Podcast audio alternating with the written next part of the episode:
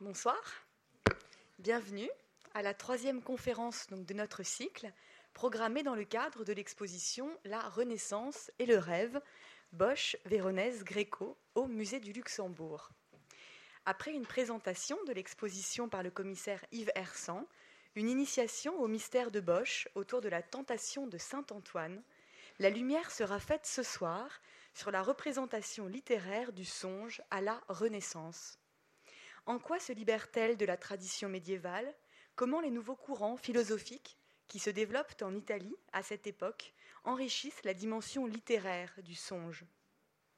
Nous accueillons pour nous en parler ce soir Sylviane Bogdam, normalienne, agrégée de lettres classiques, maître de conférences en littérature du XVIe siècle, Sylviane Bogdam a fait paraître différents ouvrages sur la question, dont Métamorphose de Morphée, théorie du rêve et songe poétique à la Renaissance, en France, chez Honoré Champion en 2012.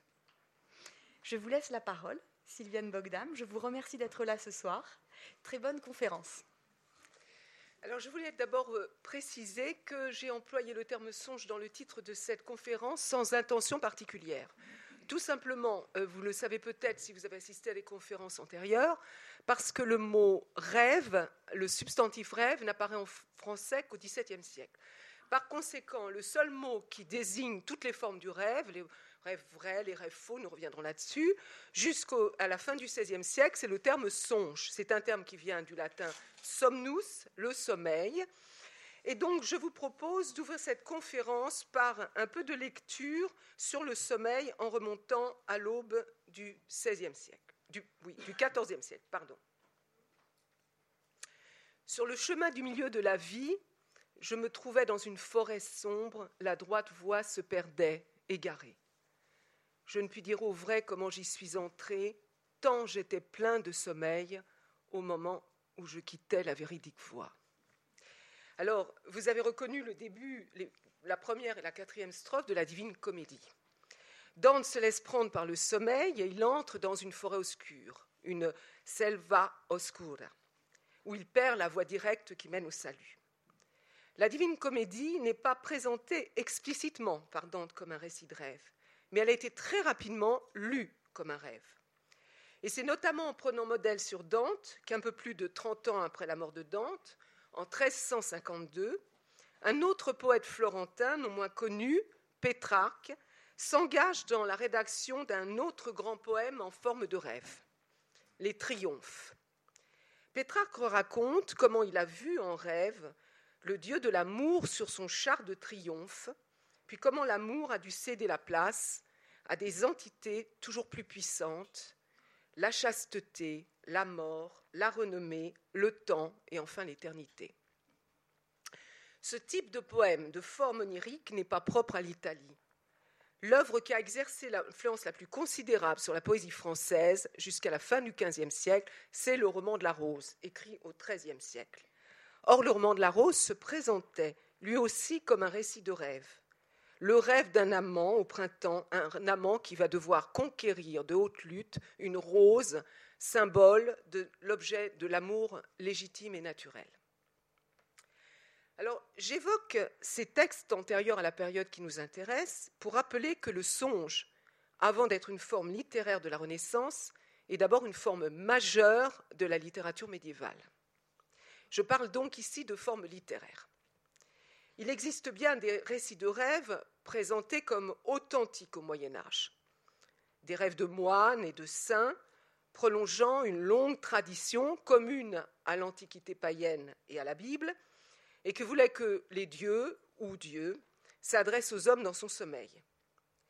Il existe aussi, pendant le Haut Moyen Âge, tout un ensemble de textes présentés sous le titre de Vision de Tondal, racontant des voyages dans l'au-delà.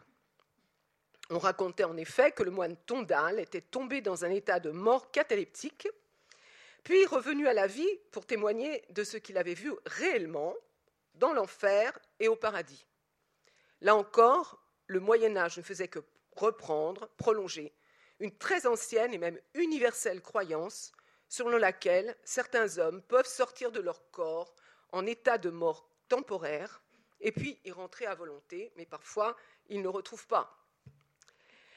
Cependant, c'est précisément au moment où la théologie n'admettra plus que l'homme puisse, avant sa dernière heure, franchir les portes de l'autre monde, à partir du XIIe siècle, que la littérature s'empare de ses anciennes croyances et que le songe devient alors une forme poétique, lue comme une fiction, mais aussi comme une métaphore de la vérité des fictions.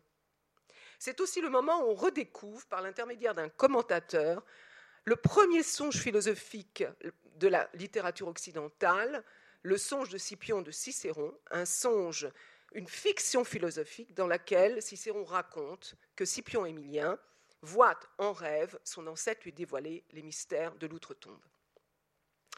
La vérité du, songe, vérité poétique, n'est plus alors de l'ordre d'une aventure extérieure, mais d'une représentation mentale qui passe désormais par l'esprit, par l'imagination de l'écrivain. Pour le Moyen Âge, pourtant, il faut savoir que tous les songes ne sont pas vrais et qu'il existe une explication naturaliste des rêves déjà connue du Moyen Âge.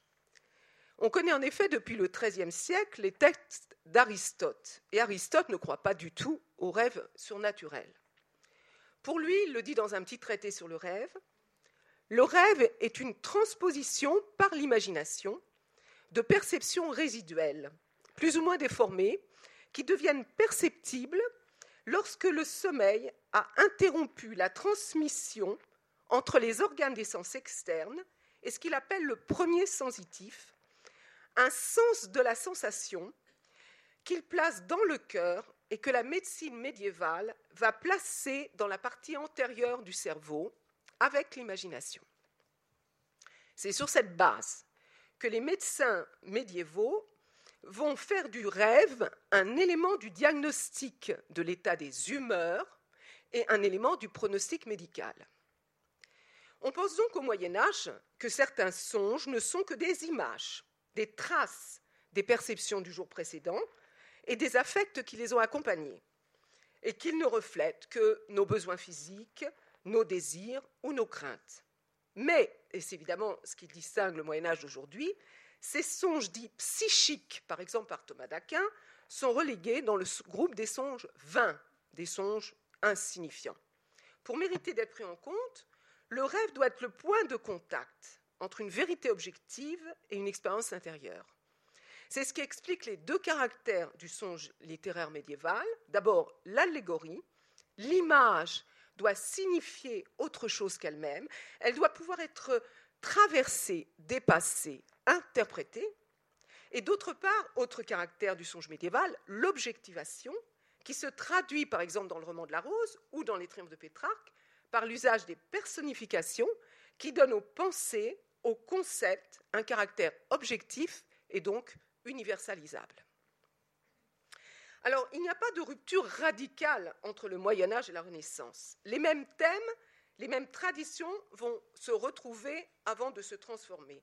Alors, je voulais vous montrer un exemple, par exemple, on va voir ça, euh, pardon, on va voir ça, euh, un exemple, une belle illustration à la Renaissance de la première édition française des Triomphes, euh, une édition parisienne du règne donc du début du règne de François Ier.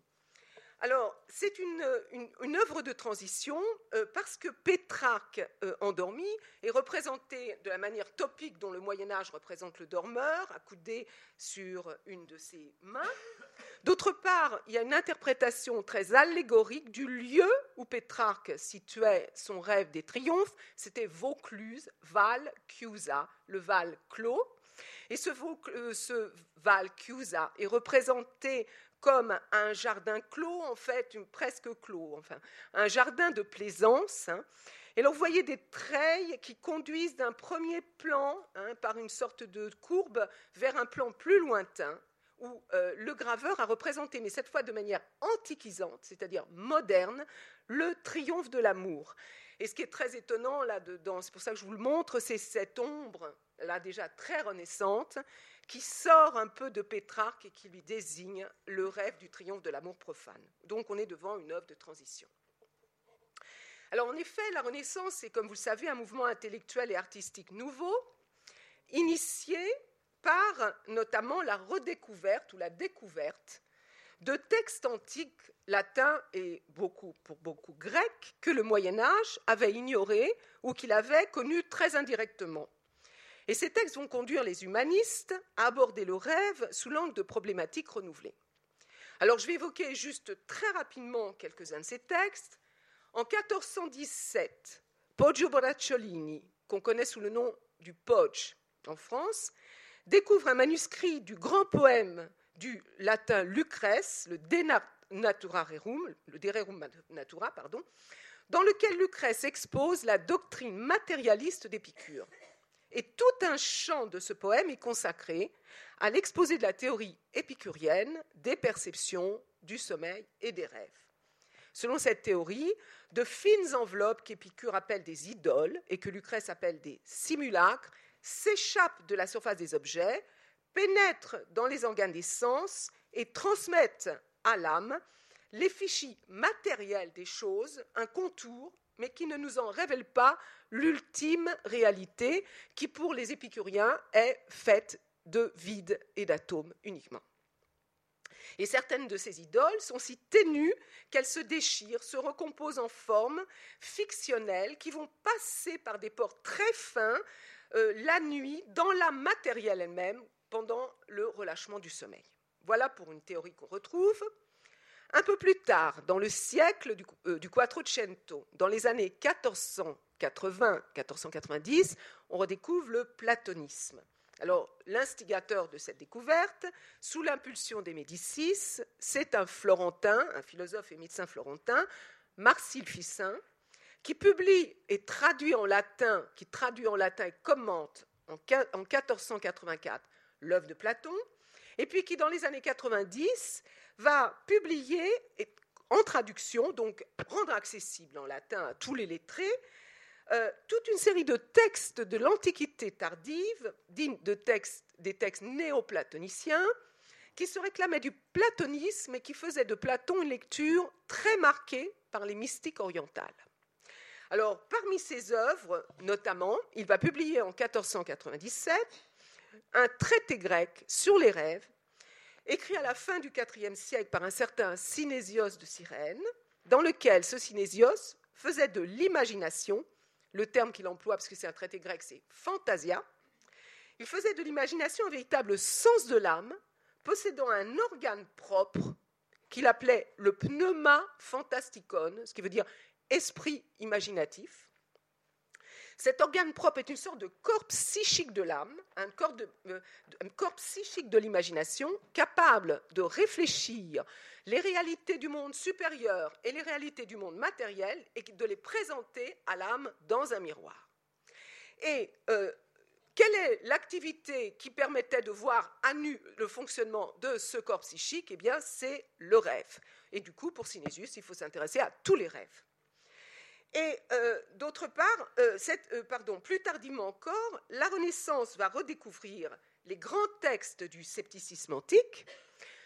D'abord, la philosophie probabiliste de Cicéron, exposée dans Lucullus, qu'on publie en, en, 1535, et puis toute la philosophie sceptique d'un certain philosophe, Pyrrhon, hein, c'est la philosophie du pyrrhonisme.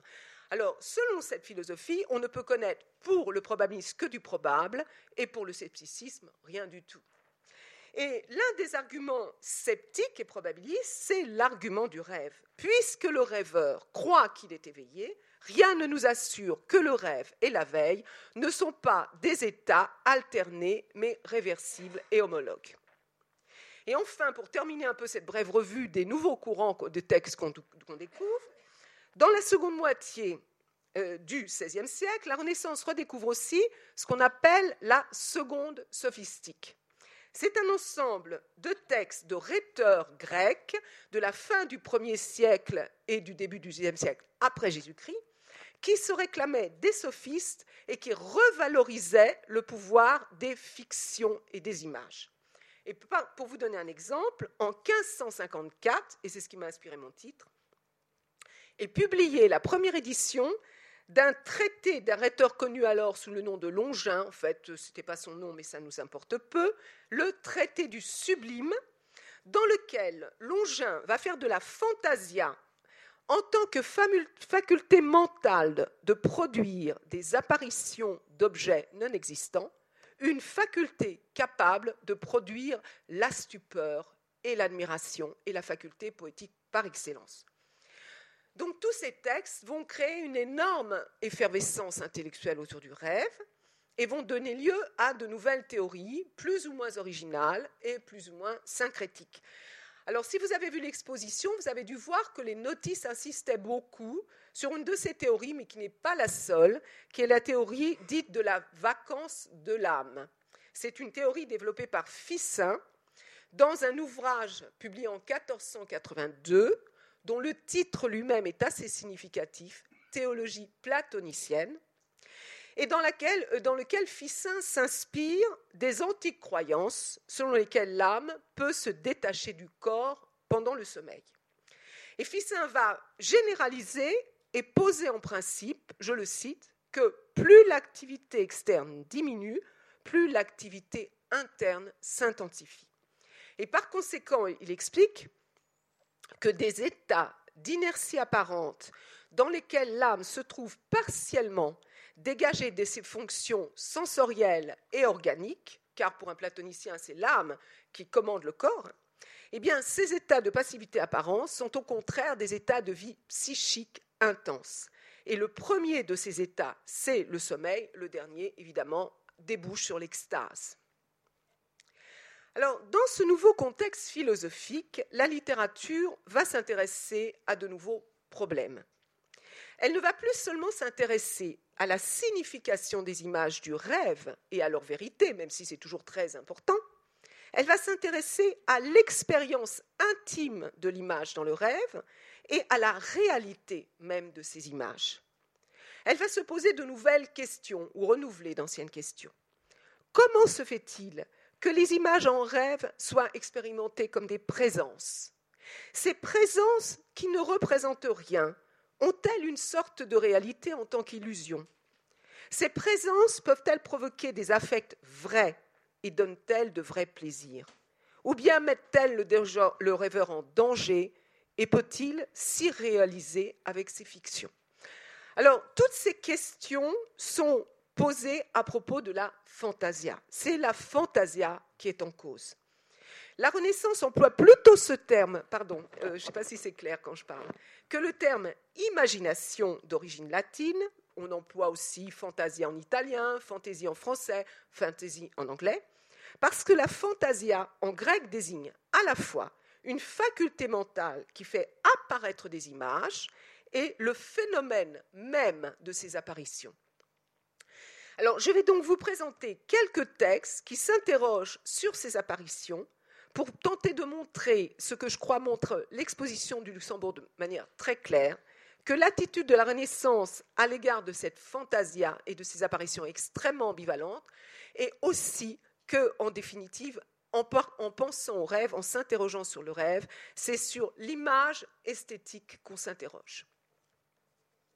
Alors, à titre un petit peu de préparation à cette problématique, ben, je voulais vous montrer un tableau euh, un dessin pardon, de Michel-Ange. Hein.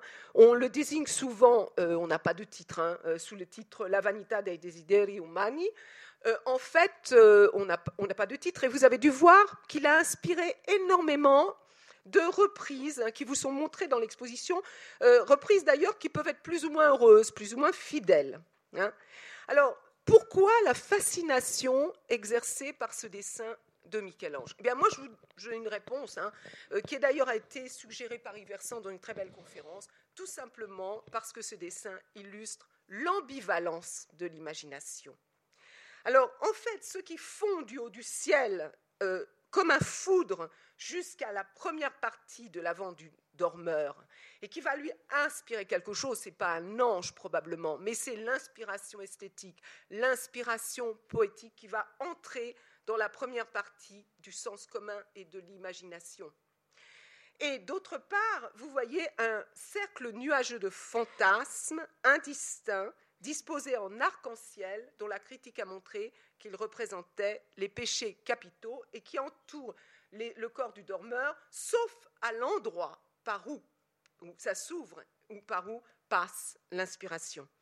Vous voyez aussi que le jeune homme qui représente l'homme hein, absolu euh, semble s'appuyer sur un cercle qui représente le cosmos plutôt que la Terre, et il s'appuie à la fois euh, pour, s'y appuyer, mais pour se soulever, mais qu'il est aussi assis hein, sur une caisse, caisse sur laquelle se lève un rideau, un rideau qui contient des masques. Et on a là vraiment tous les thèmes de la euh, pensée de la Renaissance sur le rêve.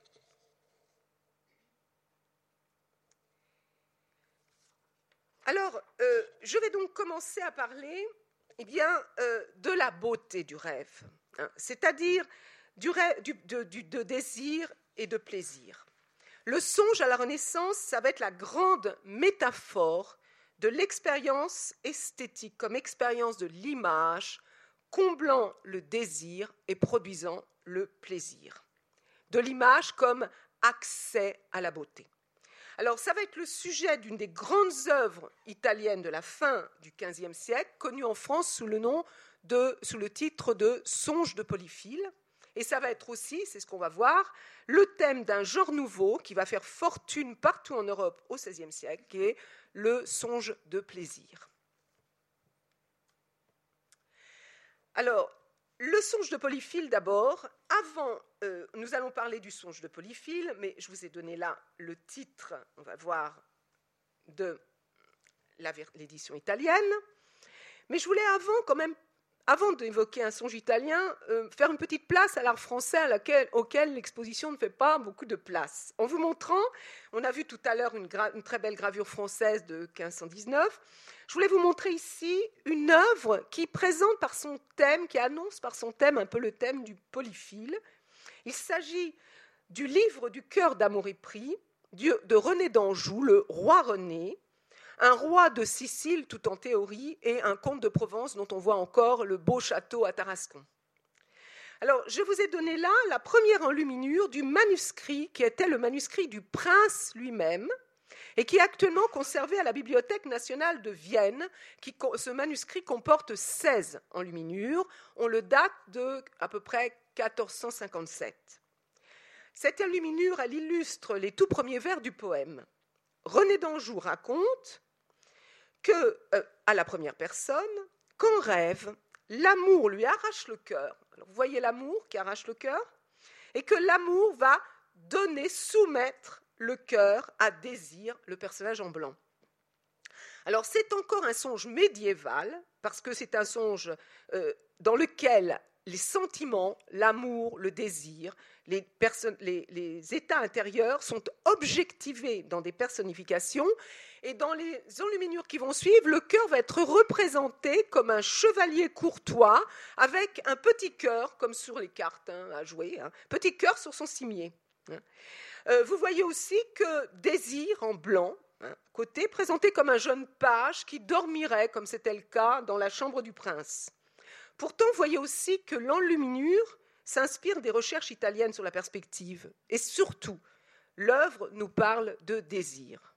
Et c'est ce dont parle le songe de Polyphile, mais par comparaison, on verra très bien la modernité euh, du songe de Polyphile italien. Le, songe de Polyphile, euh, le, titre donc, le titre euh, pardon, excusez-moi, je reviens là-dessus. Voyez, l'hypnérotomachia polyphilie. Le songe de Polyphile, donc c'est un titre, c'est la traduction française, le titre pardon de la traduction française qui paraît en 1544 d'un texte italien qui paraît en 1499 sous le titre Hypnérotomachia polyphilie. Alors c'est un titre un peu mystérieux formé sur trois noms, trois mots grecs signifiant sommeil, amour et combat. Polyphile, c'est l'amant de Polia.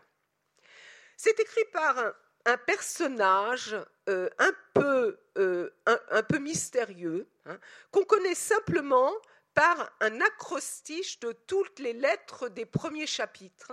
Alors cet acrostiche est un acrostiche latin, mais si on le traduit en français, l'acrostiche signifie le frère Francesco Colonna a aimé Polia toute sa vie. La critique italienne s'est interrogée donc sur ce Francesco pardon, Francesco Colonna, et on retient aujourd'hui l'identification qui était celle de la fin du XVe siècle. C'est-à-dire que Francesco Colonna était très probablement un moine dominicain, vénitien, ayant vécu à Trévise et à Venise.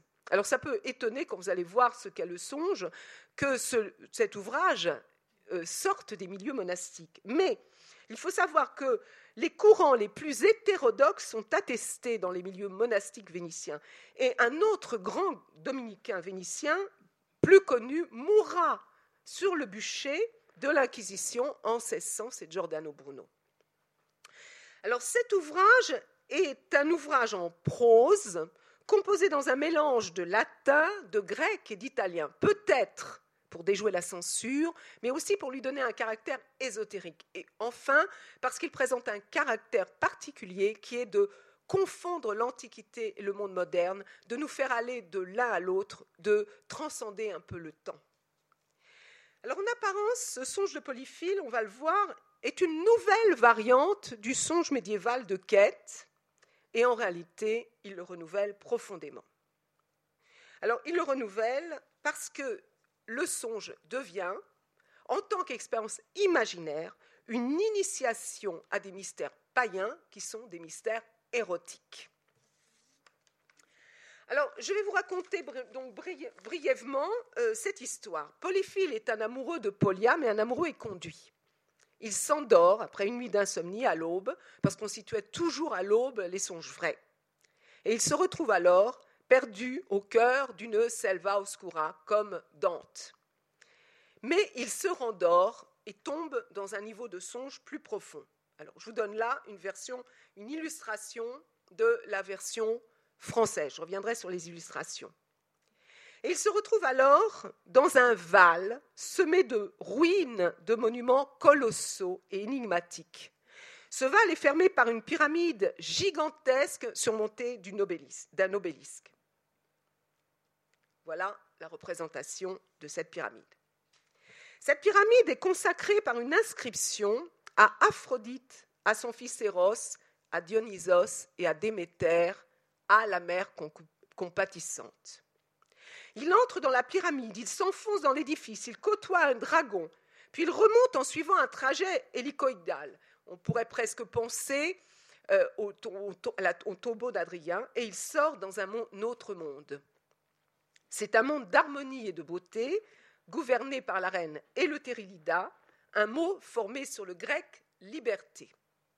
Là, il va contempler à nouveau des merveilles, mais les merveilles intactes d'un art qui célèbre la fécondité d'Aphrodite en tant que principe de vie universel. Il assiste à une danse sur un escalier géant, euh, pardon, sur un échiquier géant représentant le ballet cosmique des astres. Puis il traverse trois jardins, un jardin de verre, un jardin de soie, et enfin un jardin dans lequel un nouvel obélisque, à trois faces, porte gravés les trois mots indicible, inséparable, inscrutable. Et il arrive à trois portes qui sont celles du royaume de Télosia, un terme formé sur télos, la fin, le terme, le but. Alors, je me suis un petit peu trompée, on verra ça après. Non, c'est plus loin. Ah. Alors, excusez-moi que. Voilà, ces trois portes. Alors, c'est inversé parce que normalement, la porte de gauche. Alors, vous voyez que ça, c'est vraiment l'érudition euh, vous avez de l'arabe, de l'hébreu, du grec et du latin. La porte qui, en fait, si on tient compte de la gravure, est la porte droite et la porte de la gloire de Dieu. Celle du centre, c'est la porte de l'Aphrodite Trophos, c'est-à-dire l'Aphrodite nourricière d'Eros. Et la porte de gauche, c'est la porte de la gloire du monde. Polyphile va choisir la porte du milieu, la porte d'Aphrodite. Et il se retrouve alors encore dans un autre monde. Là, il retrouve Polia, mais Polia transfigurée par des vêtements en une nymphe et consentante enfin à son désir. Avec elle, il rejoint le cortège du triomphe de l'amour et il traverse la mer jusqu'à l'île de Cythère. Mais avant de s'embarquer, il doit descendre dans un gouffre, le cimetière, consacré à Eros, son dieu de la mort. Cythère est une île circulaire, composée de jardins concentriques entourant un immense amphithéâtre, d'allées de génoirs, réfléchissant le cosmos comme un miroir. Au centre se trouve la fontaine d'Aphrodite. Là, après avoir assisté à une cérémonie funéraire commémorant la mort d'Adonis, Polyphile assiste au bain de la déesse dans la fontaine et il voit se déchirer son voile, ce qui correspond, ce qui coïncide avec une union à la fois mystique et sensuelle avec Polia. Mais Polia doit encore raconter, dans une sorte de retour en arrière, comment elle a été convertie à l'amour par un, cauchemar de caractère sadomasochiste où on voit l'amour châtiant les femmes rebelles. Et puis il y en a d'autres. Hein.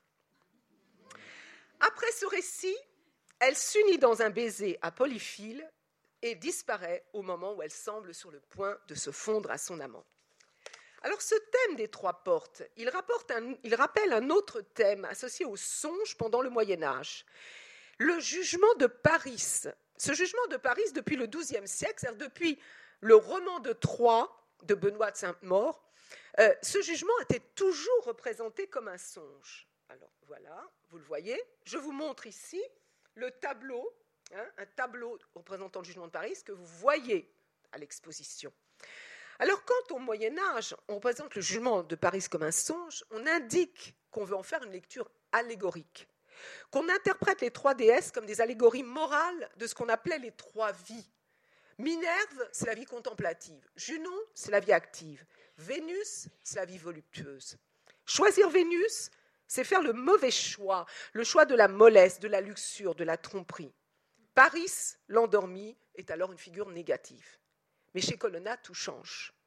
Le choix de la mère des Roses est devenu le bon choix, car le rêve n'est plus une allégorie. Le rêve relève de l'imagination mythique. C'est une expérience effective et imaginaire, une initiation de porte en porte jusqu'au centre d'un mystère cosmique et psychique. Ce mystère est un mystère vénusien, et Colonna invente des mystères païens. Il les invente en s'inspirant du grand texte initiatique de l'Antiquité, un texte inspiré par les mystères isiaques qu'on connaît à ce moment-là, à la Renaissance, qu'on découvre à la Renaissance, c'est l'âne d'or d'Apulée, dans lequel Apulée raconte le mythe de Psyché comme une initiation au mystère de la vie, de l'amour et de la mort, du lien entre l'amour et la mort et l'immortalité. Et cette initiation érotique à Eros en dieu de la vie et de la mort se fait dans le songe Polyphile sous la forme imaginale du plaisir. Et le rêve se brise quand l'imagination atteint les limites du plaisir qu'elle peut donner, en fait, pense d'une certaine manière au bord de l'orgasme onirique. Alors, je voulais vous lire la fin du rêve avant le réveil. Ça, c'est la fin du, du songe de Polyphile, et puis après, il explique qu'il se réveille. Alors, je vous donne là la traduction du texte d'origine italien, c'est moi qui fais la traduction, car le texte de la traduction française est abrégé et elle n'est pas tout à fait fidèle. Autour de mon, de mon cou, elle mit ses bras blancs immaculés et le serra dans son étreinte, en me baisant et mordillant doucement de sa petite bouche rouge comme du corail. Je me dépêchais de lui donner un baiser en jouant d'une langue tantôt humide, tantôt malléable comme du sucre, jusqu'à en mourir à bout de force. Sans retenue, m'abandonnant en extrême douceur, je continuai à lui donner des baisers avec de petites morsures emmiellées. Plus excitée encore, elle me serra comme un lange, et pendant que je m'enroulais en tendres embrassements amoureux, je vis naître et se répandre sur ses joues de neige une rougeur adorable, d'un rose purpurin qui se mêlait aux doux éclats ivoirins de la peau lisse, éclatant d'une grâce et d'une beauté infinie. Et sous l'effet de l'extrême douceur, s'échappèrent de ses yeux de petites larmes rayonnantes, dont la lumière égalait celle du cristal et la rondeur parfaite de perles plus belle que celle de Rial et que celle que l'aurore distille sur les roses rougeoyantes du matin. Cette céleste image divine soupirait comme un jeune rameau exhalant un parfum d'oran de musc et d'ambre qui s'exhale vers le firmament à la grande joie des esprits célestes. Pendant que la fragrance parfumée, inouïe de ce mince filet de fumée se dissolvait en l'air, soudain, avec le délicieux songe, elle se déroba à mes yeux en s'envolant rapidement et en disant Mon cher Polyphile, aime-moi, adieu et elle déserte le malheureux Polyphile qui se retrouve dans l'horreur du réel. Alors, je voulais vous montrer d'abord la sensualité merveilleuse de ce texte, mais aussi le fait que vous voyez que l'imagination est un véritable corps spirituel. Elle voit, elle entend, elle jouit, et ainsi elle permet d'accéder à un monde proprement esthétique, et c'est ce qui me conduit à vous parler un petit peu du deuxième trait euh, particulier de ce texte. Alors là encore, le songe de Polyphile est sans précédent. Par la qualité des illustrations, d'abord, on a pensé à l'atelier de Mantegna pour euh, l'édition italienne. Et les illustrations françaises sont différentes parce que les illustrations italiennes ont été revues par un grand atelier français. On ne sait pas si c'est celui de Jean Goujon ou celui de Jean Cousin, mais dans un style plus délié, plus précis peut-être, plus maniériste. Mais ces deux versions, qui sont d'ailleurs également belles, dans ces deux versions, ce qui frappe, c'est le nombre sans équivalent dans un récit de songe et la fonction nouvelle de ces illustrations. Texte et images forment une symbiose telle qu'on pense que, en fait, les graveurs se sont inspirés des illustrations de l'auteur lui-même, que le manuscrit devait être illustré. C'est une sorte d'œuvre iconico-littéraire, c'est absolument merveilleux. Et ceci est lié à un deuxième aspect de ces illustrations, c'est que l'initiation onirique de Polyphile, elle se fait par l'intermédiaire des arts figuratifs. Le monde du rêve, c'est un monde d'œuvres plastiques, en même temps que de mythes. Polyphile est initié à la vérité sensuelle et spirituelle de l'amour en méditant des monuments, des bas-reliefs, des statues, des inscriptions lapidaires, qui, qui elles-mêmes représentent des mythes et qui lui donnent un plaisir inouï jusqu'à la stupeur. Ces œuvres sont des factures antiques et ces gravures représentent ces œuvres comme si elles avaient été vues et comme si elles étaient confiées à la mémoire. En même temps, le texte insiste sans cesse sur le fait que ces objets contemplés en rêve, dont les gravures ne sont qu'un pâle équivalent, ces objets n'ont jamais eu non plus d'équivalent dans les réalisations grandioses du passé. Le rêve est à la fois un monde antique et un monde utopique à inventer. Il s'apparente ainsi à ce que la théorie italienne de l'art de l'époque appelle le disegno interno, c'est-à-dire le dessin intérieur à la pensée de l'artiste que l'art projette dans la matière, mais qui ne peut jamais totalement égaler. Alors justement, pour montrer la différence entre le rêve et la réalité, je voulais euh, montrer une gravure du polyphile qui a inspiré la réalité. Alors c'est une gravure d'un éléphant colossal, comme tout ce qui est dans Polyphile, hein, que Polyphile voit avant d'entrer dans la pyramide, c'est-à-dire là où il est devant encore des choses un peu inquiétantes et très énigmatiques. C'est un éléphant dans lequel il entre. il va voir toute une série de sculptures énigmatiques hein, euh, qui représentent l'âme et le corps, euh, le, secret de l'énigme et sa résolution, etc., dans l'éléphant. Alors, en fait, vous avez une de ces sculptures représentées là, dans la version italienne. Vous voyez l'éléphant, colossal en fait, hein, et une sculpture.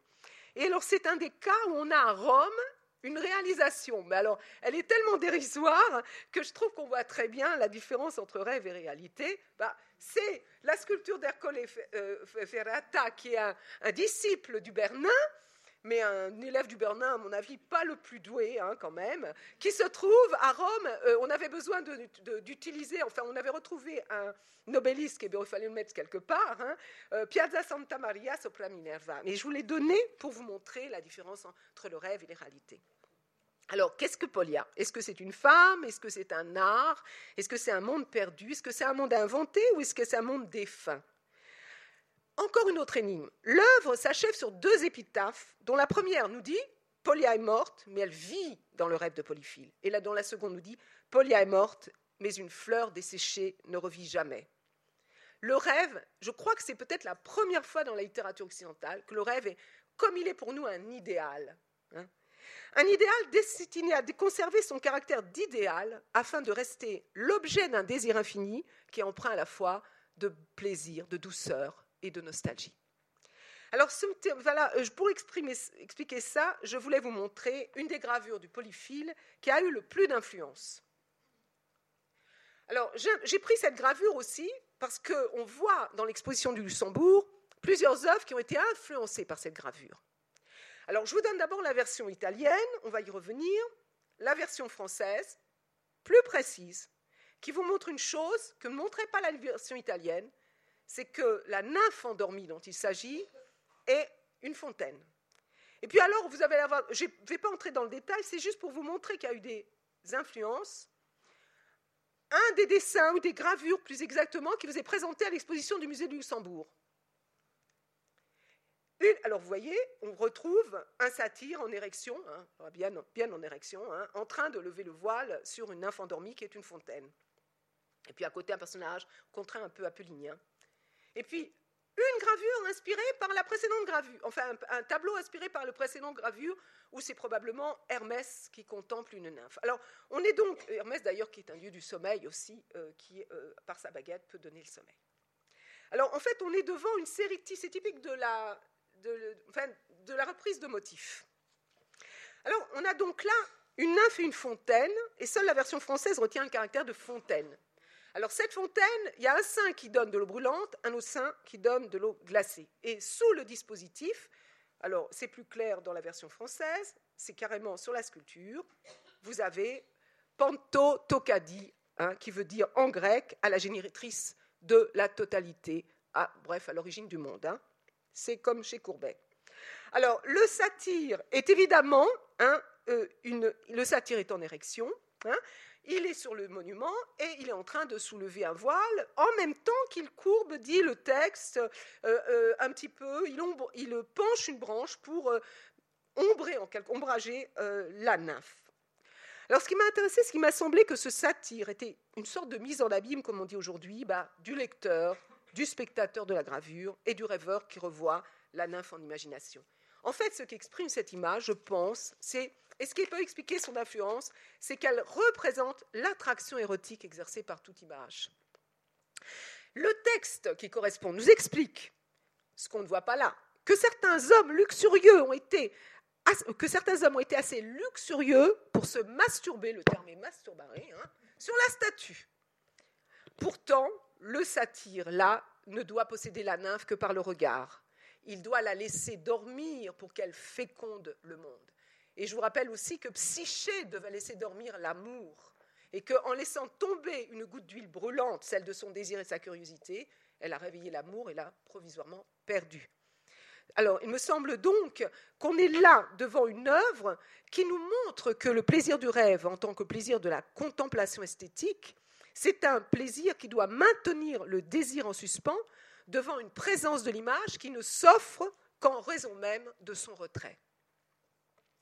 Alors, c'est ce qu'on va voir aussi d'une certaine manière dans l'apparition d'un genre nouveau qui est le genre du songe érotique. Toujours un songe de plaisir, toujours le sublime. Deux formes nouvelles apparaissent en effet à la Renaissance. Le songe de plaisir pétrarchiste et le songe érotique néo-latin. L'une et l'autre traitent du même thème. Le rêve donne au poète la jouissance d'une femme réticente ou absente mais il l'aborde sur un mode un peu différent. Le pétrarchisme va insister sur l'intériorisation de l'objet aimé dans l'image. Les néo-latins vont insister sur la satisfaction sexuelle effective obtenue grâce à l'image. Et l'une à l'autre vont se référer plus ou moins explicitement à un mythe qui est le mythe d'Endymion. Alors d'abord, quelques remarques sur le songe de plaisir pétrarchiste. Le thème du rêve de consolation, il est présent chez Pétrarque. Mais il est lié parce que Pétrarque est un augustinien, en fait, il est marqué par saint Augustin, c'est un chrétien. Hein. il est lié chez Pétrarque à l'opposition entre les plaisirs du monde et la béatitude future. Après la mort de Laure, la femme bien-aimée, elle est morte au moment de la Grande Peste en 1348, Pétrarque raconte qu'elle vient le visiter en rêve et qu'elle lui apparaît sous les traits de la femme physique qu'il avait tant désirée. Et Pétrarque est tout émerveillé. Et il demande en rêve, à peu près, hein, sont cela les beaux cheveux, sont cela les beaux yeux que j'ai tant aimé désirer Mais l'image de l'or le détrompe. Je suis un esprit nu, spirito inudo sono. Ce que tu cherches en terre est terre depuis de longues années. Et dans le rêve, c'est un texte magnifique, Pétrarque pleure. Il pleure sur le fait que l'image n'est plus là que pour signifier un autre type de présence, un autre type de communication, et qu'il doit renoncer à l'imagination du sensible. Alors la Renaissance va faire de Pétrarque, vous le savez, un modèle, mais elle n'en fait pas un modèle religieux, mais elle en fait un modèle stylistique dont l'usage du sonnet va constituer la marque. Elle va donc s'inspirer des sonnets sur la mort de l'or, mais la femme en pensant en rêve ne sera plus une morte, mais une absente. La dialectique pétrarchienne, qui est une dialectique vie, mort, ciel, terre, devient une nouvelle dialectique, présence, absence dans l'image. Les songes pétrarchistes de la Renaissance, à partir de la fin du XVe et au XVIe siècle, vont nous dire qu'en l'absence de la femme, l'image devient une présence. Une présence qui naît d'une absence et qui s'impose par l'intensité du plaisir qu'elle procure et par l'évidence intérieure dont ce plaisir s'accompagne. Cette évidence, les poètes vont l'exprimer en termes d'illumination, en jouant de l'antithèse entre l'ombre et la lumière, mais pour célébrer la supériorité lumineuse de l'ombre sur la lumière du jour. Par exemple, Ronsard. Si j'aime mieux les ombres que le jour, songe divin, cela vient de ta grâce. Alors, c'est tiré des Amours de 1552.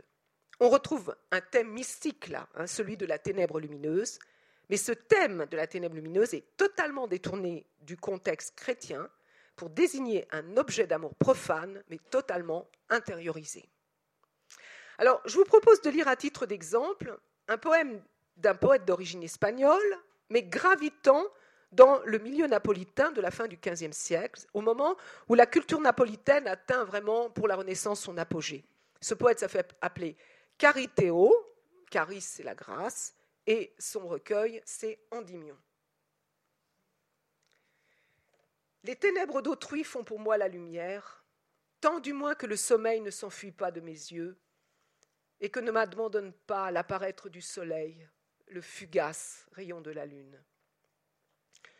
Que puisse ainsi se clore dans la nuit éternelle la lumière de mes deux yeux, et qu'il ne voie plus jamais le jour, car jamais jour ne vit plus belle lumière que celle que j'ai vue, moi, cette nuit où à moi vint, dans mon sommeil, la lune nue ornée de son soleil. Alors, on va retrouver chez beaucoup de poètes italiens, par exemple chez Laurent de Médicis, mais aussi chez Michel-Ange, ce thème des deux soleils, le soleil du monde et le soleil intérieur. La lune est nue, mais cette nudité lui permet de rayonner de son propre soleil, pour peu que le poète choisisse la nuit et ferme les yeux.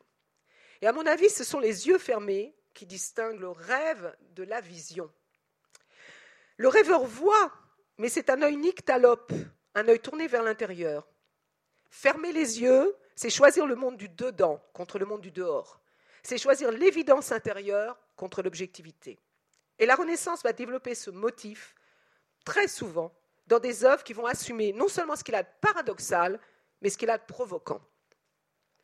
Le texte le plus célèbre à cet égard se trouve dans le Roland furieux de l'Arioste, publié en 1516. C'est une épopée romanesque mais qui va avoir une influence considérable sur le pétrarchisme. Et elle va faire l'objet de maintes imitations en sonnet. Larios raconte comment Bradamante, la Vierge guerrière, voit en rêve le héros qu'elle aime, Roger, qui l'assure de son amour. Ce songe est véritable, mais elle le croit faux. Et elle déclare donc qu'elle préfère fermer les yeux, car ce sont ses yeux fermés qui voient son bien. Elle s'adresse à ses yeux. Chiusi il ben, aperti il malvedete. Sève Morissev traduira Yeux qui clôt mon bien et ouvert mon mal vite dans un poème de l'Adélie. En fait, elle croit, elle veut choisir le plaisir contre la vérité. Elle dit encore Il vero annoia, il falso, falso mi piace.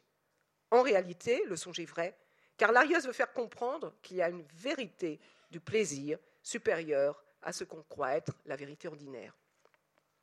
Les poètes de la Renaissance ne vont donc cesser de questionner cette vérité. Pour cela, ils vont reprendre une autre image très très importante à la Renaissance, celle des deux portes du, songe. C'est une allégorie qui vient d'Homère, on la trouve dans l'Odyssée, qui avait été reprise par Virgile. Il existe deux portes du rêve. La porte de corne du songe vrai, transparence, et la porte d'ivoire du songe trompeur, éclatante, mais, non, euh, euh, non translucide. Le mythe des deux portes de Cornivoire était un mythe de la séparation, mais les poètes de la Renaissance vont le reprendre pour le subvertir, car ils ne cessent de demander De quelle porte peut donc être descendu le songe de plaisir, puisqu'il s'agit d'une illusion, mais qui me donne un plaisir vrai Et par exemple, Ronsard écrit Songe divin qui m'y plaît euh, en bâme, de quelle porte es-tu coulé des cieux pour soulager les peines de mon âme? Alors, cette vérité des songes, de plaisir, ce sont les poètes latins qui vont l'aborder le plus frontalement, le plus audacieusement dans toutes ses conséquences physiques, en allant jusque-là, là jusqu'où le songe de Polyphile et les pétrarchistes italiens n'allaient pas explicitement, l'orgasme en rêve. Donc ça me conduit au songe érotique néo-latin.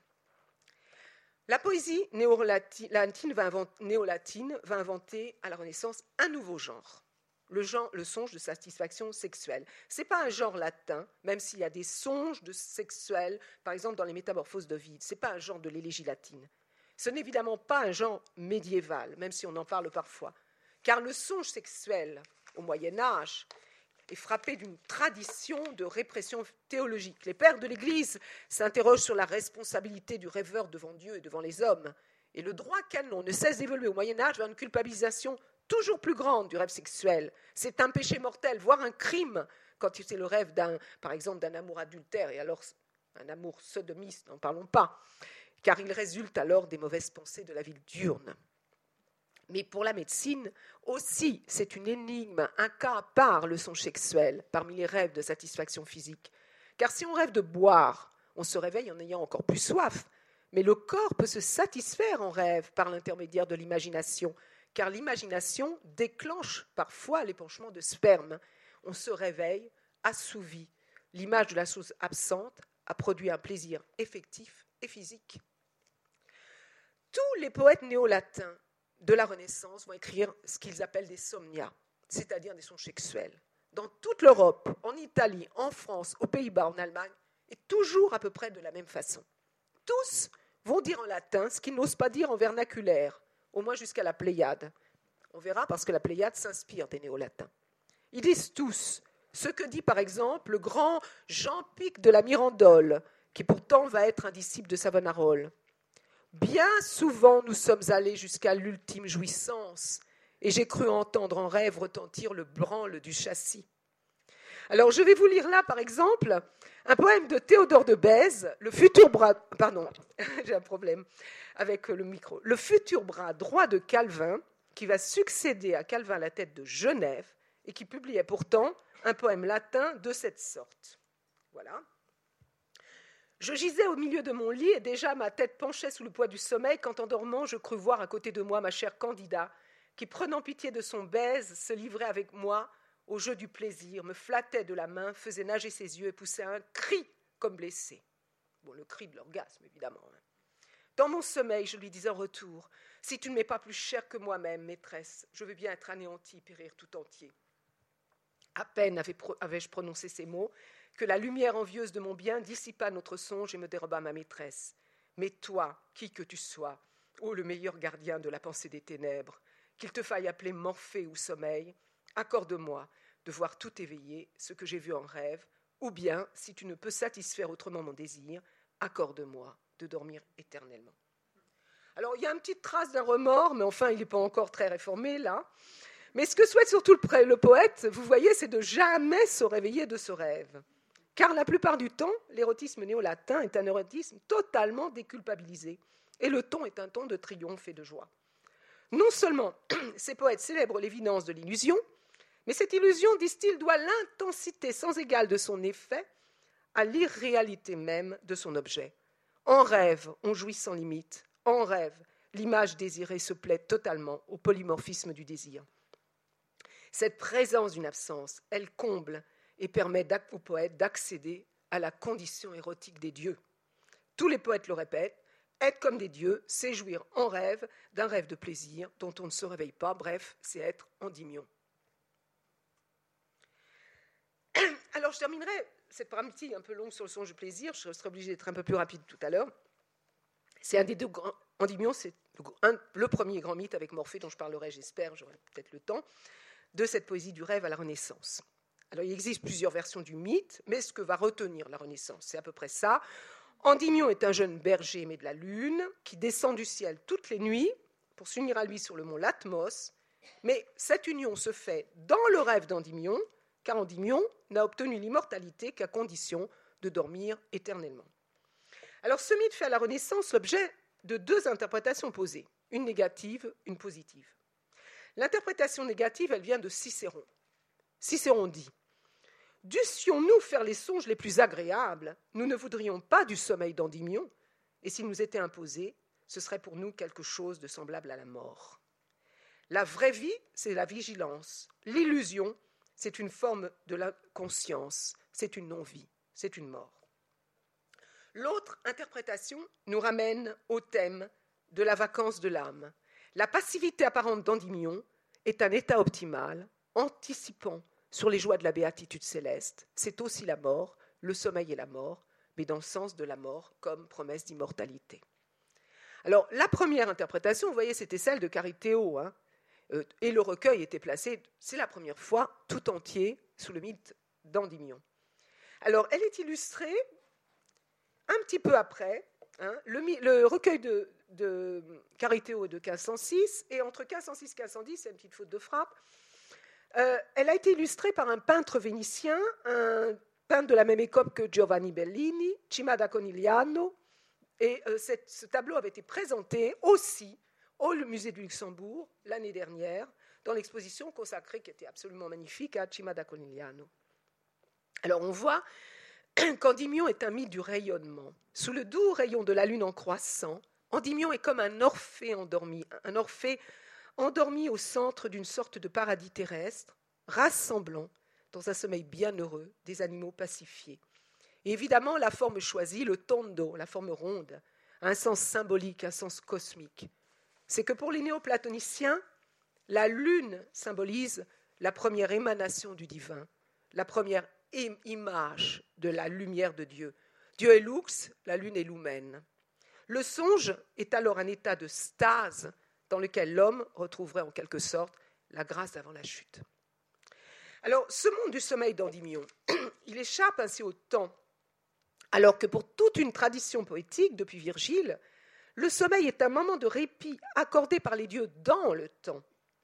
Vouloir être comme Endymion, c'est donc vouloir échapper au cycle du temps, le cycle de la nuit et du jour, le cycle de l'été et du printemps, et c'est vouloir échapper du même coup à la, temporalisation du désir et du plaisir qui fait que le désir s'assouvit fatalement avec la jouissance.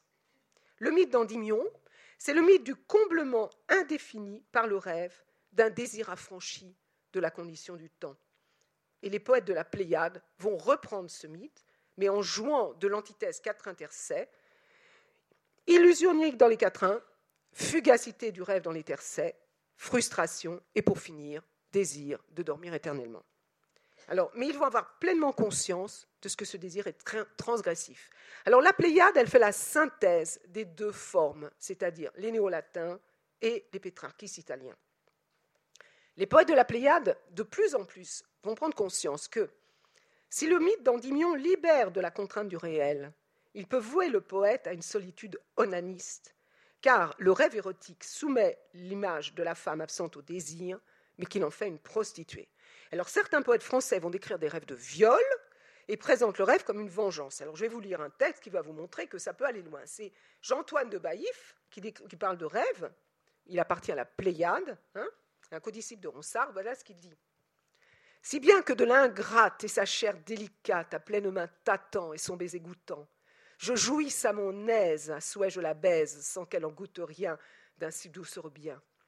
Bien qu'elle ne le sente, bien qu'elle soit absente, veuille ou ne veuille pas, la serrant dans mes bras, sinon de fait par songe, pour le moins mensonge, d'elle m'assouvissant et d'elle jouissant. Alors vous voyez qu'il n'y va pas de ma morte.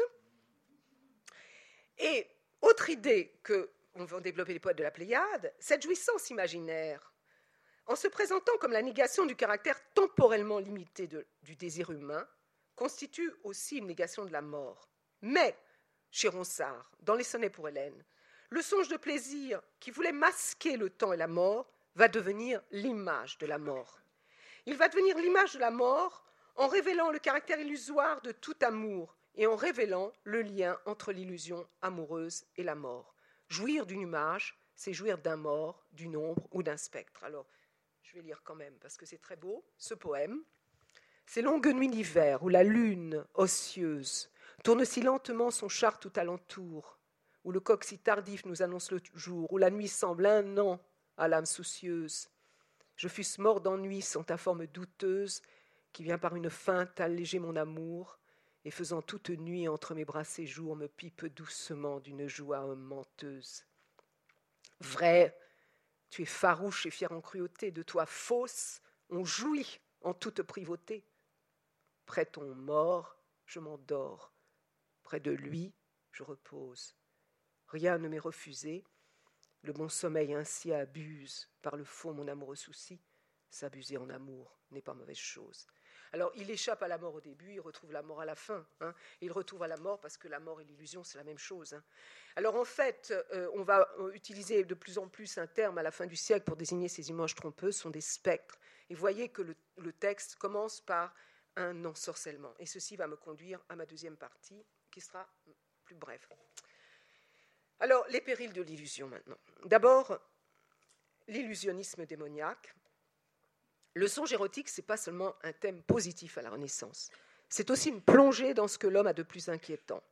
Les images expriment alors ce qui dans notre nature est absolument déréglé. Elles ne sont pas seulement inspirées par des démons, comme le pensait parfois le Moyen Âge, elles sont des démons. L'imagination est un démon. Alors, ça va être euh, m'inspirer ma première remarque, les démons et la fantaisie. Alors, il faut une fois de plus remonter à Platon.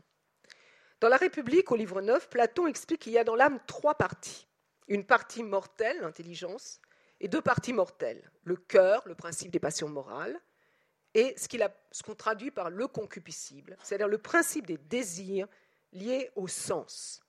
Lorsque l'homme s'endort en état d'impureté, comme c'est le cas pour ce que Platon appelle l'homme tyrannique, l'homme, c'est-à-dire l'homme déréglé, la partie basse, le concupiscible, se trouve hors de contrôle. Elle prend le gouvernement de l'âme et le dormeur fait alors des rêves abominables. Voilà ce que dit Platon des rêves du concupiscible. La partie bestiale et sauvage de l'âme part en quête de satisfaction à donner à ses appétits, elle ose tout comme si elle était affranchie de toute honte et de toute prudence. Elle ne craint pas d'essayer en imagination de s'unir à sa mère ou à qui que ce soit, homme, Dieu ou bête. Il n'est pas de folie d'impudence dont elle ne soit capable. Vous voyez qu'on n'avait pas attendu Freud, hein, et que pour Platon, le rêve nous révèle ce qu'est le concupiscible à l'état pur, là, pur. C'est pourquoi, pour Ficin, dans la théologie platonicienne, il n'y a pas seulement une vacance de l'âme vers le haut, comme on le dit souvent, il y a une vacance de l'âme vers le bas. Chez les hommes intempérants et impies, ceux dont l'imagination a été liée totalement à la sensorialité, cette imagination n'est pas libérée des sens dans le rêve, au contraire. Alors, dans le rêve, dans le sommeil, l'imagination va projeter ces images sur les sens et le rêveur va prendre ces images pour des réalités sensibles. Le rêveur, alors, ne sait plus qu'il est devant des images, il ne reconnaît plus l'image comme une image, et la fantasia n'est plus une médiation, c'est une simple puissance d'illusion. Et le rêveur est l'homme de la caverne qui ne sait pas qu'il est devant des images. Et appelle simulacre, c'est le terme qu'utilisait déjà Lucrèce, ces images qui prennent la place de la réalité au lieu de renvoyer à la réalité. Ces pures simulations qui ne présentent ne, représentent rien et qui sont des simples présentations. Ces trompe-l'œil intérieur qui ne permettent plus de distinguer ce qui apparaît de ce qui est. Alors, qu'est-ce que pour Ficin un rêve dont on ne pourrait jamais se réveiller?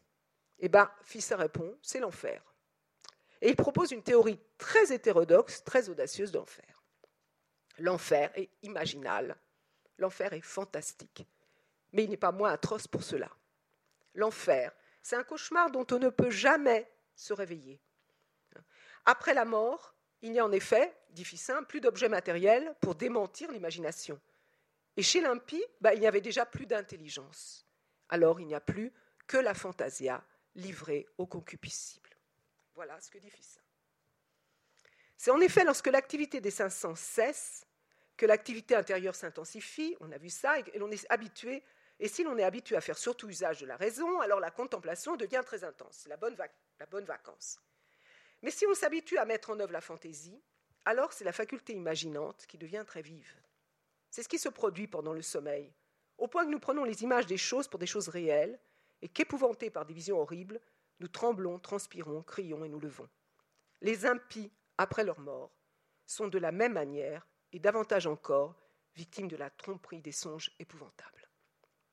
Alors, en effet, cessent les différentes fonctions afférentes à la nutrition, les multiples activités des sens extérieurs, le soin et la conduite des affaires humaines, seul demeure dans l'impie, comme le pensent les platoniciens, le pouvoir de la fantaisie en folie et d'une raison réduite à la capacité imaginative, qui, bouleversée par la haine et la crainte, tourne et retourne en elle-même une longue série d'images effrayantes.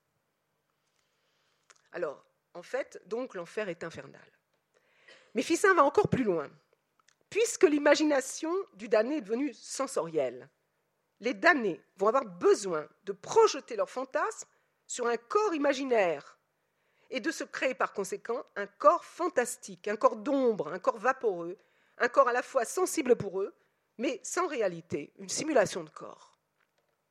Ce corps qui n'a pas de rapport avec la vérité de la création ne peut donc être qu'un corps monstrueux. Le damné devient son propre monstre. Alors je cite encore la théologie platonicienne. Le damné se fait semblable à l'animal dont il a aimé et suivi les mœurs. Il se modèle par fiction une figure correspondant à cet animal dans ce corps léger d'ombre qui peut être coloré et prendre des formes variées en fonction du désir et des habitudes acquises par l'âme. Et le damné se sert de ce corps de fiction de la même manière, dit toujours Ficin, que selon la magie, certaines statues correspondent à, certains démons. vous voyez que le corps démoniaque du damné est modelé par le damné lui-même, même, coloré, comme si le damné en était l'artiste. Le damné devient alors son propre démon.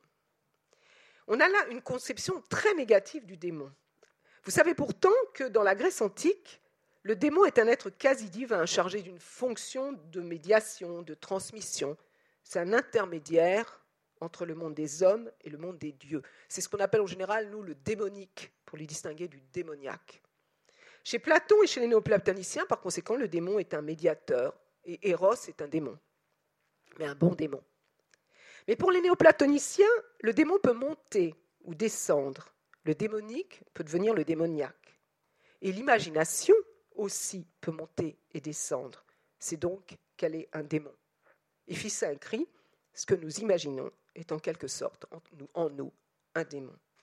Alors, je n'ai pas le temps de les commenter, mais je voulais quand même montrer juste ces tableaux où on voit très bien ces monstres qui présentent un caractère d'hybridité, hein, euh, très caractéristique, par exemple ici, associé à un thème qui probablement est lié au thème de la bile, de la colère, qui est le rêve d'incendie.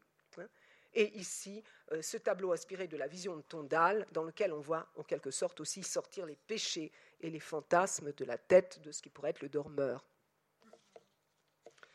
Alors, quel est le personnage antique qui va correspondre à cette notion? Eh bien, c'est le mythe de Morphée. Avec Endymion, Morphée est le deuxième grand mythe antique, qui va incarner, lui, l'ambivalence de l'imagination et du démonique. Alors la source du mythe de Morphée, c'est le poème d'Ovide, Les Métamorphoses. Dans ce poème, Ovide raconte comment la reine Alcyone refuse de croire à la mort de son époux et comment Junon délègue alors à la déesse de l'arc-en-ciel et des irisations, qui est aussi la messagère des dieux, Iris, comment elle délègue euh, Iris vers le sommeil pour ordonner au sommeil d'envoyer à Alcyone un rêve. Ovide décrit donc le dieu sommeil qu'il présente dans son antre, endormi, à côté du fleuve du Lété, entouré de pavots, et cette description est le point de départ de toute la représentation iconographique du dieu sommeil à la Renaissance. Le sommeil est entouré de ses fils, les rêves, dont Ovide dit qu'ils sont, je cite, capables d'égaler les vraies formes des choses par l'imitation. Parmi ces rêves, trois rêves sont particulièrement capables de tout imiter, parce qu'ils peuvent se transformer en toute chose. C'est Morphée, le simulateur des hommes, et deux songes qui sont, simulent par transformation les bêtes et les objets animés. Alors ce qui va se produire à la Renaissance, c'est que Morphée va devenir le dieu du rêve. Chez Homère, le dieu qui envoie le rêve, qui incarne le rêve, c'est Hypnos, c'est le sommeil. À la Renaissance, c'est Morphée, en tant que dieu des imitations et des métamorphoses. Ce qui veut dire que la Renaissance établit un lien entre le rêve et le poème des Métamorphoses d'Ovide, entre Morphée et le principe esthétique du poème des Métamorphoses d'Ovide. En effet, au début des Métamorphoses, Ovide annonce son intention de dire, je cite Ovide, la mutation des formes. Et le poème d'Ovide s'achève sur un grand discours qu'il attribue à Pythagore, dans lequel Pythagore explique, je cite encore, Il n'est rien de stable dans le monde, tout s'écoule et tout n'est qu'image errante qui se forme. Et ce poème d'Ovide se présente lui-même comme un flux continu de formes changeantes parce que toutes les métamorphoses s'enchaînent les unes les autres. On est à l'opposé de l'esthétique augustéenne classique, de la vraisemblance, de l'unité, de la convenance. Et alors, euh, cette esthétique d'Ovide, elle est fondée sur une conception du monde comme un univers de formes instables et impermanentes parce illusoire, tout est phénomène. Alors, le rapport établi euh, entre Morphée et cette, on pourrait dire cette philosophie hein, héraclitéenne, tout s'écoule, il était établi euh, entre Morphée et métamorphoses, il était établi déjà en naissance. Alors, je voulais vous citer par exemple un quatrain d'un poème euh, de l'école lyonnaise, un ami de Maurice Sèvres, où on voit très bien le lien établi entre les deux. Voilà, c'est Pontus de Thiard qui écrit.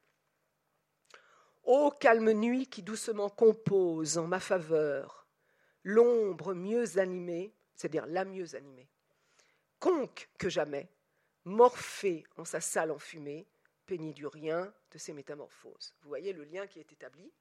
Et alors, on va revoir le problème des nuages. Euh, Morphée, au fond, c'est l'œil de l'imagination. Et cet œil de l'imagination, voilà comment Thiard s'adresse à lui. Œil, éloigné du jour qui te recrée, comment, comme, comment, c'est une question, comment, l'obscur d'une nuée épaisse, peux-tu tirer une si vive espèce, une apparence, d'un corps non-corps qui vainement se crée C'est Morphée. En effet, Morphée est associé au nuage, aux vapeurs. Et ce lien entre le nuage et le rêve remonte à l'Antiquité. Selon Aristote, la matière des rêves est constituée par les vapeurs de l'alimentation, et puis on pensera que cette matière est aussi composée par les fumées de la bile noire qui remontent au cerveau. Les images donc là sont projetées sur les vapeurs du cérébral comme sur une sorte d'écran. Mais Aristote et puis plus tard Lucrèce disaient aussi que les nuages nous font voir dans le ciel des, images par effet d'illusion, ce qu'on appelle aujourd'hui des pareidolie, on voit des, hein, on croit voir, hein, et que ces images fantastiques n'ont aucune autre existence que notre imagination. Les nuages vont donc symboliser pour toute la Renaissance la plasticité d'un imaginaire, de l'hybride, de la métamorphose, le caractère métamorphique de l'imagination, la capacité de l'imagination à interpréter le réel pour faire voir de fausses ressemblances qui sont des inventions. C'est pour ça que les nuages ont été aussi un des modèles de la peinture grotesque. Alors on voit très bien le lien. Alors le lien a été sans arrêt établi entre Morphée et les nuages. Alors, par exemple, on voit très bien, là, je vous ai donné un, fragment hein, d'un dessin que vous voyez à l'exposition, hein, que vous voyez à l'exposition, une allégorie de la nuit absolument magnifique de forme mandaire. Hein. Alors là, c'est un, extrait à gauche, en bas, on voit assez mal, c'est le dieu sommeil endormi. De ce dieu sommeil sort un nuage, en fait, une espèce de vapeur qui sort de sa tête, qui sort de même, oui, de sa tête, et de cette, vapeur sort Morphée, Morphée, qui tient les deux cornes. La corne à gauche, c'est probablement le, songe de corne, et à droite, c'est plutôt le songe d'ivoire. Et alors ensuite, on ne le voit pas là, mais c'est Morphée qui va donner, par transformation des nuages, qui va devenir les autres songes. Et puis en bas, moi, je pense qu'il y a l'amour profane et peut-être le temps. Alors, et ces nuages, eh ben, c'est aussi des démons. Hein. Et y a tout on, ne distingue pas euh, Morphée les démons. Alors, je voulais vous lire justement pour vous montrer que ces simulations sont, représentées par Morphée peuvent être aussi des simulations démoniaques. Voilà comment, euh, euh, comment pardon, Ronsard décrit les démons dans un hymne, c'est très bizarre qu'il consacre un hymne aux démons, en 1555. Ne plus, ne moins qu'on voit l'exercice, c'est-à-dire l'armée des nus, les nuages, en un temps pluvieux également pendu, et tout ainsi qu'on voit qu'elle-même se forme en cent divers portraits dont les vents les transforment, c'est les nuages toujours, hein, en centaures, serpents, oiseaux, hommes, poissons, et d'une forme en l'autre air de son façon, tout ainsi, les démons qui ont le corps habile, aisé, souple, dispo à semer facile, changent bientôt de forme, et leur corps agile est, transformé tout soudain en tout ce qui leur plaît. Car ainsi que l'air prend et reçoit alentour toute forme et couleur cependant qu'il est jour, tout ainsi les démons font leur mascure voir à notre fantaisie apte à les recevoir. Donc les démons, ils ont un corps, mais un corps métamorphique, un corps hybride, un corps qui se transforme, un corps qui n'est pas un corps, un corps qui est un masque. Et ce masque, bah, nous avons un organe pour le voir, c'est notre fantaisie prompte à les recevoir. La fantaisie est en quelque sorte l'organe de la vision du démonique. Et alors évidemment, c'est aussi une représentation du pouvoir très ambivalent de l'artiste de simuler le monde hein, et de se transformer en ce qu'il veut. Alors si on simule trop le monde, eh bien on entre dans un monde ensorcelé. Et alors euh, ça me conduit à une dernière remarque, mais je ne vais peut-être pas tout développer. Quel est le personnage ensorcelé? Bah, Les sorcières. Alors je, on va le voir ça tout à l'heure. Alors je vais juste vous rappeler que euh, euh, à la fin du XVIe siècle en particulier, dans la deuxième partie, vont se développer énormément les procès en sorcellerie. Et alors, certains humanistes et médecins, comme Jean Vière, un médecin de mort en 1588, un médecin de la Meuse, vont s'appuyer sur une ancienne théorie à laquelle ils vont donner une énorme ampleur et beaucoup d'écho. C'est la théorie du songe des sorcières. Selon cette théorie, les sorcières ne vont pas au sabbat. Elles rêvent qu'elles vont sabbat. Elles vont sabbat en rêve. Alors, ce rêve leur est bien sûr suggéré par le démon, mais il utilise pour cela un élément naturel, l'humeur mélancolique qui est propice aux hallucinations. Donc, le songe de la sorcière, c'est un songe à la fois physique et démoniaque. Et donc, ça ne relève pas, dit Janvière, de la justice criminelle. On ne peut quand même pas les faire aller sur le bûcher pour un rêve. Malgré tout, elles sont coupables. Elles sont coupables d'avoir eu envie d'aller au sabbat. Et alors ceci va s'associer à une croyance très étrange, une ancienne croyance qui prend beaucoup d'importance encore, elle aussi, dans la seconde moitié du XVIe siècle, qui est celle de l'onguent des sorcières. Vous voyez qu'on croit. Il y a des onguents des fauteurs de peste, ben, il y a des onguents des sorcières, et on pense que pour se rendre en imagination au sabbat, les sorcières fabriquent un onguent soporifique de composition assez macabre, parce que dedans il y a la graisse de petits enfants morts et qu'on a sorti des tombeaux, qu'on a réduit en consommé, mais qui leur permet de prendre leurs rêves pour des réalités.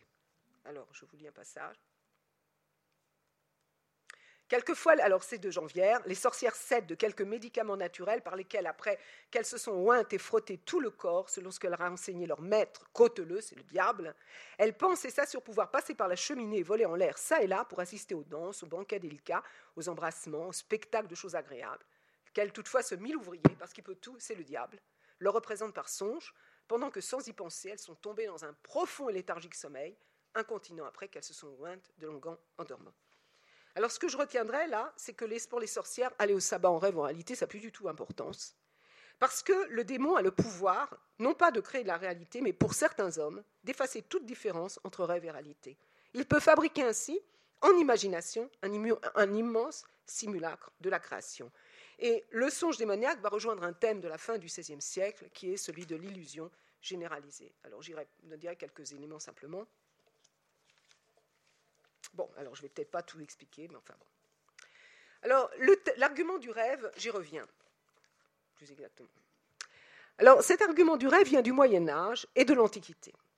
Le Moyen Âge connaît déjà un thème qui est le thème du songe de la vie, le somnium vitae. C'est un thème très ancien dans la pensée médiévale et qui a une signification symbolique. Toute la vie est vanité. Et c'est aussi une signification du masque qui intervient dans les vanités. C'est tout ce en quoi l'homme place son espérance en ce monde, savoir, pouvoir, empire, monument, tout est vanité. C'est le thème de la seconde partie des Antiquités de Rome, du poète Joachim du Bellay. cette seconde partie est intitulée Songe et composée de 15 sonnets en forme de songe. Après une première méditation sur les ruines, le poète raconte qu'à Rome, sur le bord du Tibre, symbole du temps, lui apparaît un démon qui lui dit Vois, dit-il, contemple, tout ce qui est compris sous ce grand temple, vois comme tout n'est rien que vanité. Et alors le poète voit des cauchemars, dans lesquels de splendides monuments, comme ceux du Polyphile, s'écroulent et dans lesquels, euh, lesquels l'aigle romaine se transforme en hibou. Rien ne dure, tout se transforme. C'est un thème ancien qui prend une grande importance, mais d'autant que apparaît un, un nouveau thème sous l'influence du scepticisme dont je vous ai parlé, c'est-à-dire le questionnement sur la réalité même. On se demande, sous l'influence du scepticisme, s'il y a un rapport à la réalité ou s'il n'y a que des représentations. Et s'il y a uniquement des représentations, toutes les représentations se valent-elles Y a-t-il une différence entre les représentations? Alors, c'est l'idée que va développer Montaigne dans un grand essai, L'Apologie de Raymond Sebon, qui va devenir, comme vous le savez, le bréviaire des libertins du XVIIe siècle, qui va être condamné, utilisé à la fois par Pascal dans les pensées. Montaigne reprend l'argument du rêve. Rien ne nous assure que nous sommes jamais éveillés. Ceux qui apparié notre vie à un songe ont eu de la raison à l'aventure plus qu'ils ne pensaient. Quand nous songeons, notre âme vit, agit, exerce toutes ses facultés, ni plus ni moins que quand elle veille, plus mollement et obscurément, mais non tant certes que la différence y soit comme de la nuit au jour, mais de la nuit à l'ombre. Ici elle dort, là elle sommeille. Nous veillons dormant et, veillons dormant. Pourquoi nous mettons-nous en doute si notre pensée, notre agir n'est pas notre songer et notre veiller quelque espèce de dormir? Par conséquent, certains événements vécus peuvent avoir le caractère indistinct d'étrangeté du rêve. Par exemple, le grand médecin Cardan, Girolamo Cardano, un Milanais à qui l'Inquisition interdira de publier à la fin de sa vie, rapporte dans un ouvrage publié en 1550 des cas où ses amis ou lui-même ont assisté à des événements si invraisemblables qu'ils n'ont jamais pu savoir s'ils les avaient vécus ou s'ils les avaient rêvés. Il m'est arrivé de voir des choses extraordinaires, écrit Cardan, et de ne pas avoir osé interroger les autres pour leur demander s'ils avaient effectivement vu, car je craignais d'avoir rêvé et de me ridiculiser. Il n'y a plus d'évidence. C'est l'inverse de ce qu'on a vu avant. Avant, il y avait de l'évidence dans le songe. Là, il n'y a plus d'évidence dans rien. On est toujours dans quelque chose de crépusculaire. Toute évidence a disparu. Alors, quel moyen d'être sûr de ne pas avoir rêvé devant une réalité inaccessible? Eh bien, il n'y a plus que la confirmation par autrui la réalité, c'est une expérience attestée, c'est une expérience partagée. Alors, je n'ai pas le temps de vous évoquer tout, je vais juste évoquer. Je voulais parler de la source à la Renaissance de Calderon. La vie est un songe, mais je n'ai pas le temps d'en parler. Donc, je voudrais juste évoquer le songe d'humilité, ce que j'appellerais le théâtre est un songe. Alors, pourquoi? Parce que cette pièce est représentée à la fin de la période qui m'intéresse, 1595. Elle est placée sous le signe de Morphée, elle est construite comme un songe absurde, incohérent, invraisemblable. C'est une esthétique anti-horacienne, parce que c'est un rêve qui nous parle de nos désirs, de l'anarchie de nos désirs. Alors je vous rappelle l'intrigue. Thésée, roi d'Athènes, doit épouser Hippolyte, reine des Amazones. Dans Athènes aussi, deux couples vivent des amours malheureuses. Hermia refuse d'épouser Démétrius, que lui destine son père, parce qu'elle aime Lysandre. Démétrius, lui, aime Hermia alors qu'il est aimé d'Héléna. Mais ses amants se croient au moins fidèles à leurs sentiments jusqu'à leur mort. Vient la nuit, et les jeunes gens se retrouvent dans une forêt. Mais la nuit, la forêt est le royaume d'Oberon, roi des elfes, qui s'est brouillé avec la reine des fées, Titania, la lune bien sûr, parce qu'ils se disputent les faveurs, évidemment sexuelles, d'un jeune page. Oberon charge peu qu'alors un petit elfe, mais en fait c'est un petit démon facétieux, de mettre au pas Titania en versant dans les yeux de Titania, pendant son sommeil, le sucre d'une fleur, un filtre magique qui fera qu'elle désirera le premier être qu'elle va rencontrer à son réveil. Il demande aussi à Puck de faire en sorte de réconcilier les jeunes gens en faisant en sorte que Démétrius aime bien celle qu'il aime, lui. Mais Puck se trompe. Il verse le filtre dans, dans les yeux du jeune homme qu'il ne fallait pas. Et puis il métamorphose un stupide artisan qui venait là pour répéter une pièce de théâtre pour les notes de Thésée, de sorte qu'à son réveil, Titania, la reine des fées, tombe amoureuse de cet artisan métamorphosé en âne. Quant aux jeunes Athéniens, ils se réveillent. Tous leurs sentiments sont bouleversés. Ils aiment celui qu'ils détestaient avant, ils détestent celui qu'ils aimaient. Bref, pour finir, Oberon utilisera un deuxième filtre qui annulera les effets du premier, et il fera croire aux ensorcelés bah, qu'ils avaient tout simplement rêvé. Ainsi, tout se termine par un mariage, mais ce mariage va être, en quelque sorte, va être célébré avec une pièce ridicule dans laquelle les artisans d'Athènes qui venaient répéter dans la forêt vont représenter grotesquement les amours fidèles de Pyrame et Thisbé.